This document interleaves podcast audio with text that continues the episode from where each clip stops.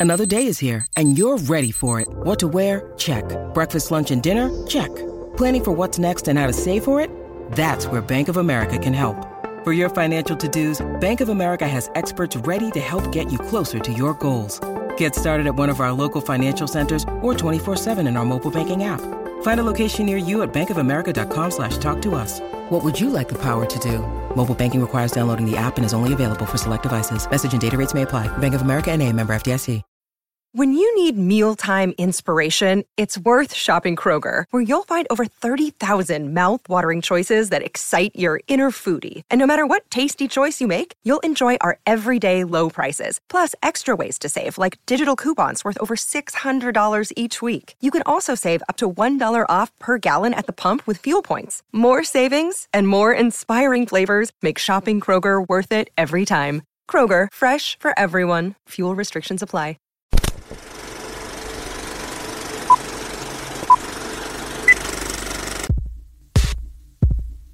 It was next level.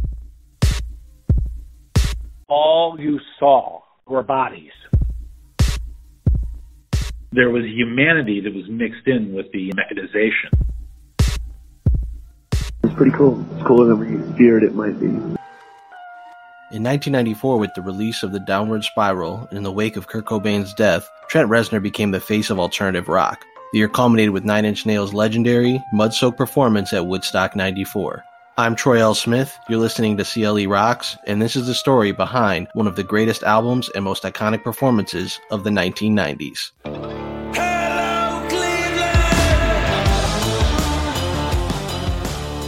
The following contains explicit language. The story of Nine Inch Nails begins in Cleveland, Ohio in the late 80s. Trent Reznor, then a member of local synth-pop band Exotic Birds, took a job as a janitor at Right Track Studios. Studio owner Bart Koster allowed Reznor late-night access to Right Track to work on demos that would form Nine Inch Nails' debut album, Pretty Hate Machine. The album would prove a watershed moment in the still young genre that was industrial rock, with songs like Down in It and Head Like a Hole proving to be groundbreaking compositions in the alternative rock scene.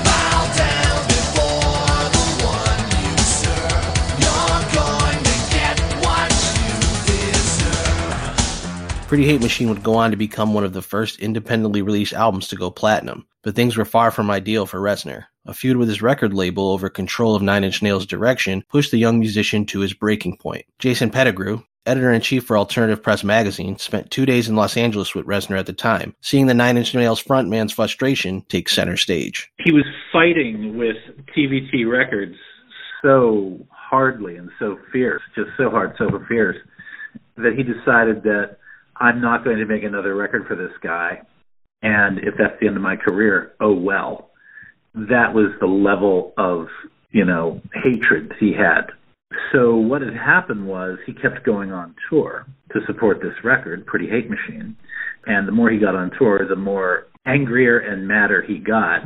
And he would take it out on the audience.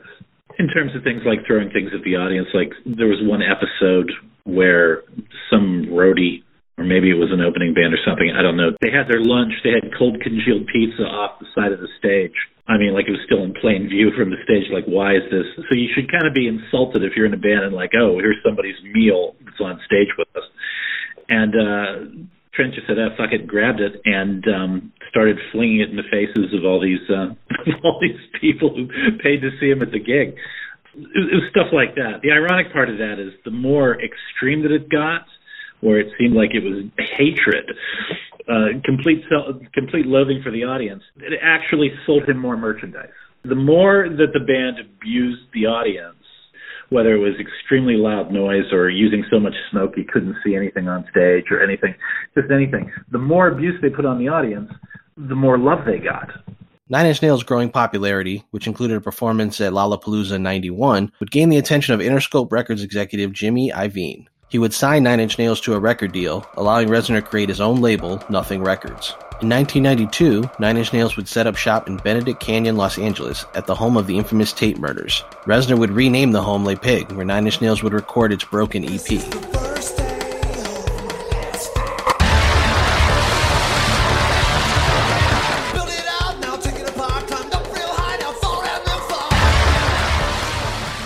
Le Pig Studios would also serve as the main recording location for Nine Inch Nails' sophomore album, The Downward Spiral. Influenced by David Bowie's Low and Pink Floyd's The Wall, The Downward Spiral would prove innovative and revolutionary on a sonic level. Adam Steiner, author of Into the Never, Nine Inch Nails, and the creation of the Downward Spiral, describes Reznor's unwavering willingness to push himself and his band to new heights. You know, he'd been touring for a couple of years and stuff, and he kind of wanted to go in a heavier, more guitar focused direction. And I think he was really sort of trying to push the sonic envelope and just see the limits of his own abilities with guitar, born out of, you know, loads of touring and playing live and all that aggression and excitement and passion. And then what he could do with that technology wise. So like taking the guitar and like adapting it and editing it and yeah, basically pushing it to make the guitar sound as heavy and intense as he could. And so in pushing himself, he was kind of pushing the audience as well and really testing them to see if they would stick with him. I guess you could kind of say like um, Pretty Hate Machine Broken sort of um, two sides of the you know the Nine Inch Nails sound. Pretty Hate Machine a bit lighter, a bit more like synth pop, almost kind of dancey. And then you've got like Broken, which is just this really crazy kind of metal mini album that just came out of nowhere. So I think the Downward Spiral sort of combined those two elements, but also showed like a real maturing of sound where Trent felt freer and more experienced to do basically more experimental work. The subject matter of the downward spiral would prove controversial. The album depicts the mental and emotional decay of its protagonist as he inches closer and closer to suicide. I hurt myself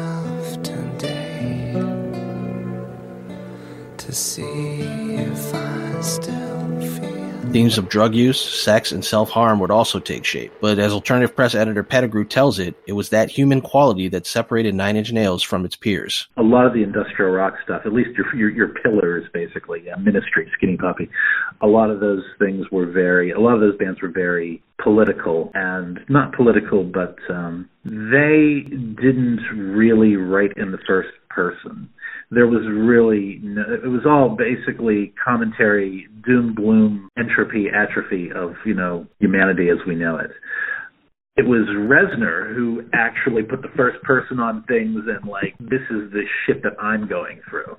And because he put a human veneer on it, he was able to catch a lot more a lot more fans with it because it was all about it was all about him and they could relate to the things that was going on in his life and everything that he was uh, feeling at the time. The Downward Spiral would become a massive success, debuting at number 2 on the Billboard 200 chart in March 1994. The video for the single Closer, driven by religious and sexual imagery found disturbing would become a mainstay on MTV.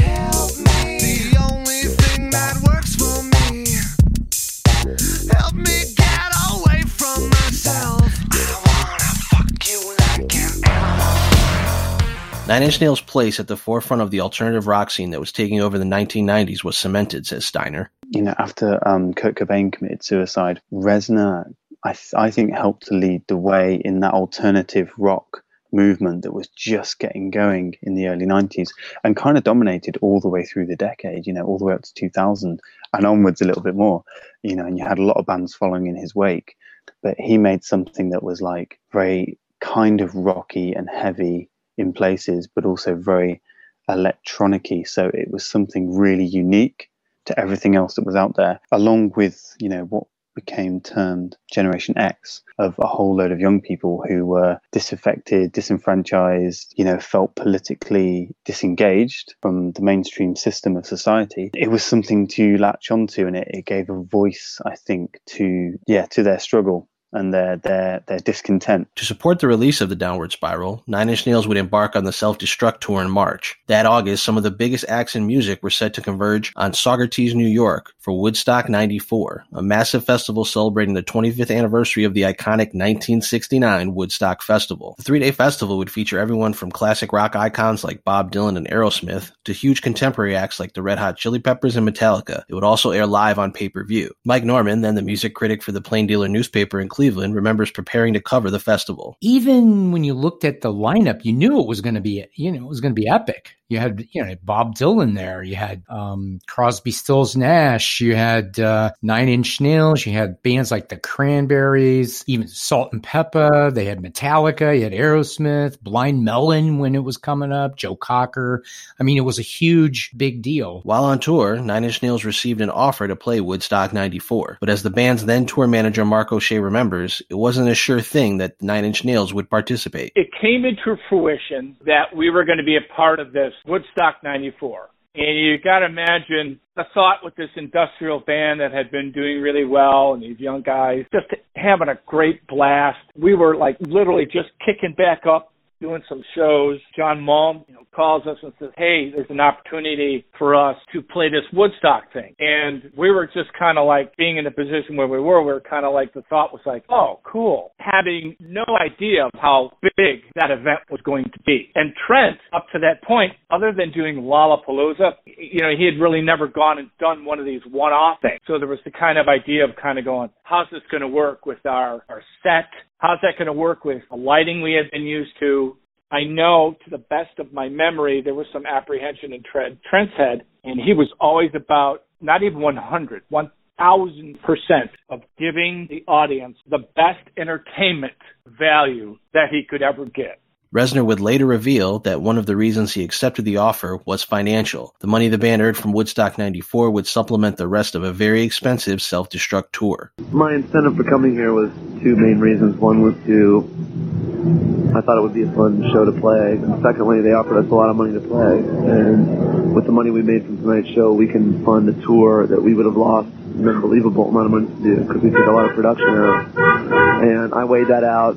We'll just go out and just try to do the best show we can. As O'Shea recalls, Reznor also realized the opportunity such a large festival presents. Final estimates for the entire weekend at Woodstock 94 put attendance above the half million mark, with crowds for some bands reaching more than 300,000. And no act drew a bigger audience than Nine Inch Nails, who went on Saturday night, August 13th, in between Crosby, Stills, and Nash and Metallica. O'Shea says the scene was intimidating. We're all over there on stage right, and it kind of looked peeking out behind the sideshow and looking out there, and all you saw were bodies, a massive field of bodies, and that was pretty awe-inspiring. You know, it's it's one thing to look out at a GA floor at the Quicken Loans Arena or the CSU Convocation Center and see 5,000 people or 3,500 people, but when you look out as far as you can see, for lack of a better description, is this giant field of people covered in mud in a giant mixed position out there which also allows you to gauge the magnitude of that audience. There was three, there was 300,000 people there. We're like, holy shit. Rainfall turned the farm in Saugerties into a mud field. Norman describes the mud-soaked crowds like one massive wave swaying together. I mean, it was crazy. That's 300,000, 400,000 people. It's, it rained after the first night. It turned it into a quagmire, which was both good in terms of the sort of magical quality of it, mystical quality of it, but also horrible because of the just reality of it. And uh, I walked out onto that field, and it was you could move just with the crowd. You couldn't move an inch to the back or an inch to the side. You just had to go with the crowd. It was crazy. Perhaps the most memorable aspect of Nine Inch Nails' performance was the fact the band was also covered in mud. The story has been told over the years that the band members, Reznor, bassist Danny Lohner, drummer Chris Vrenna, guitarist Robin Finck, and keyboardist James Woolley engaged in a spontaneous mud fight just prior to their set. However, their tour manager O'Shea reveals the entire mud concept was actually premeditated by Reznor. We're having this discussion in our dressing room as as we always did as a group of what could we do differently that nobody else is going to do and then that's when the idea was hatched for the band to become one with the Mud People. So you literally had to get in a van and drive to the stage and park as close as you could to the stage. And when you got out of the van, there was a discussion made between Trent, I think myself, and Jerry Meltzer, the, band security guy, that Trent was going to tackle one or two of the band members and throw them in the mud. So not everybody was in on it. So the tackling in the mud took place, and everybody was literally covered in mud. So that when that show started, it was really dark, and Trent was literally crawling out between the drum riser and the keyboard riser like a snake on his hands and knees, slithering. And when he stood up, and those lights hit, and the 150,000 people right up front that were actually literally covered in head to toe in dirt, mud, and had been for however long because of the rain. I'm telling you, dude, they went absolutely bonkers. And you could feel the energy from their voices coming back on stage. And it was like he gave you chills. Nine Inch Nails set at Woodstock 94 begins with a voice familiar to fans of late night TV at the time. Larry Bud Melman, a character on The Late Show with David Letterman, would introduce the band. So Larry Bud Melman came into our dressing room and he wanted to meet the band. So Trent said, Would you be into introducing us? And he said, Of course I would. So there was this um, phrase that um, was kind of a running joke from the European tour. Because of the fact that no one was really that fluent in a foreign language, you know, the idea was is that we, we can't understand the net, the home language. So uh, one particular day on the bus, I think it was Jonathan Rock said, you know, it's almost as if you could sit there and say to somebody, punch your balls off, and they would nod their head. Yeah, yeah, yeah. So there was this phrase going around where you'd say it real fast or you'd say it slow, like punch your balls off. And oh yeah, what? So if you listen to Larry Bud Melman, he goes, um, Ladies and gentlemen, punch your balls off and please welcome Nine Inch Nails. That's where that phrase came from. We gave him that phrase. A malfunction in the festival's rotating stage would lead to a 30 minute delay, and the members of Nine Inch Nails left off stage freezing. Once the show started, the band's ominous intro comes in, and fog fills the stage. Reznor and his bandmates emerge as mere shadows out of the fog and rip into set opener, Terrible Lie.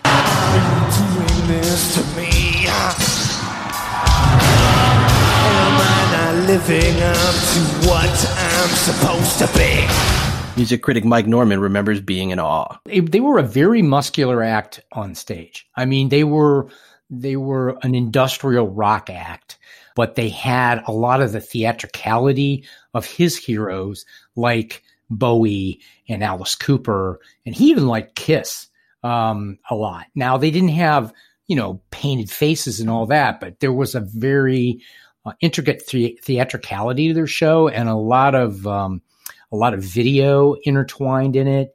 Uh, with a lot of disturbing Im- imagery, so that was that was a big part of it. It was like a it was like a production, you know. It it was great in the sense of arena rock at that level being something that was creative. The iconic performance would also feature Closer, Wish, a cover of Joy Division's Dead Souls, and one two closing punch of Happiness and Slavery and Head Like a Hole.